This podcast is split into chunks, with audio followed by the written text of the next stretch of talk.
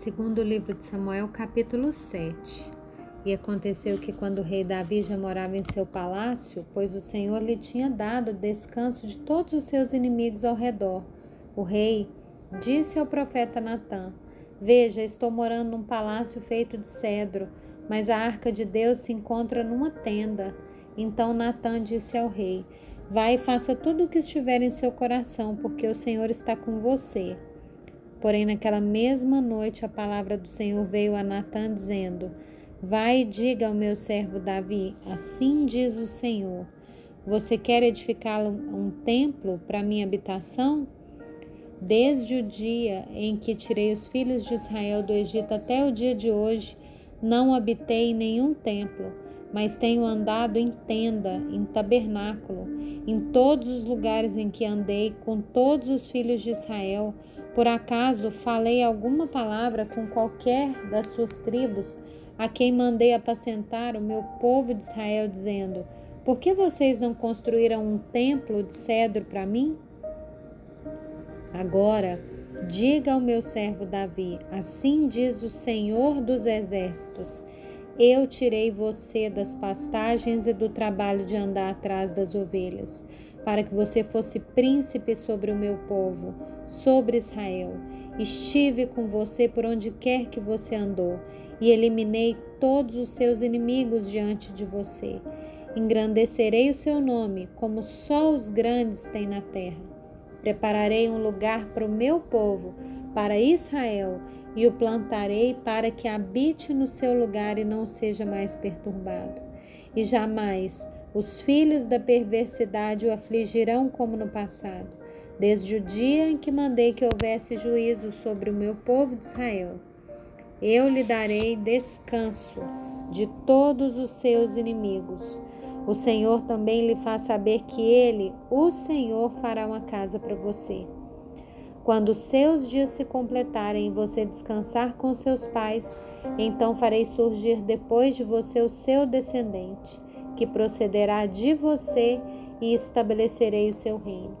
Este edificará um templo ao meu nome, e eu estabelecerei para sempre o trono do seu reino. Eu lhe serei por pai, e ele me será por filho. Se vier a transgredir, eu castigarei com varas de homens e com açoites de filhos de homens. Mas a minha misericórdia não se afastará dele, como a retirei de Saul, a quem tirei de diante de você.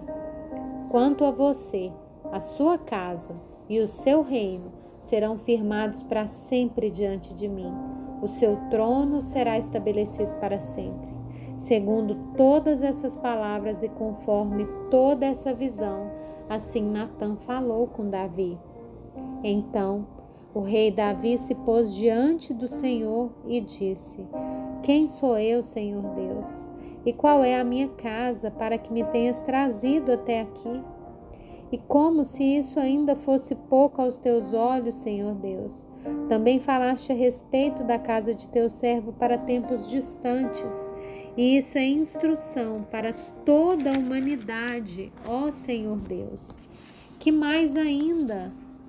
te poderá dizer Davi, pois tu conheces bem o teu servo, ó Senhor Deus.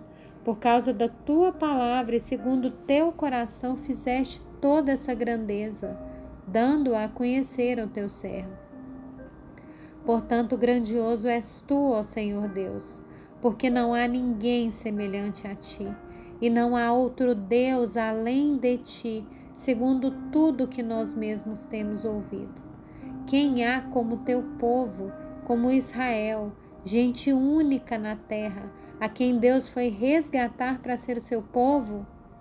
Fizeste para ti mesmo um nome e fizeste por teu povo essas grandes e tremendas coisas para tua terra diante do teu povo, que resgataste do Egito, desterrando as nações os seus deuses.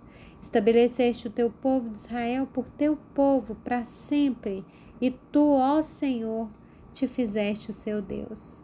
E agora, Senhor Deus, quanto a essa palavra que disseste a meu respeito, de, a respeito de teu servo e a respeito da sua casa, confirma-a para sempre e faze como falaste. Seja para sempre engrandecido o seu nome e que se diga: O Senhor dos exércitos é Deus sobre Israel, e a casa de Davi, teu servo, será estabelecida diante de ti. Pois tu, ó Senhor dos exércitos, Deus de Israel, fizeste ao teu servo essa revelação, dizendo: Edificarei uma casa para você. Por isso teu servo se anima para fazer-te essa oração. Agora, pois, ó Senhor Deus, tu mesmo és Deus, e as tuas palavras são verdade, e tens prometido ao teu servo este bem.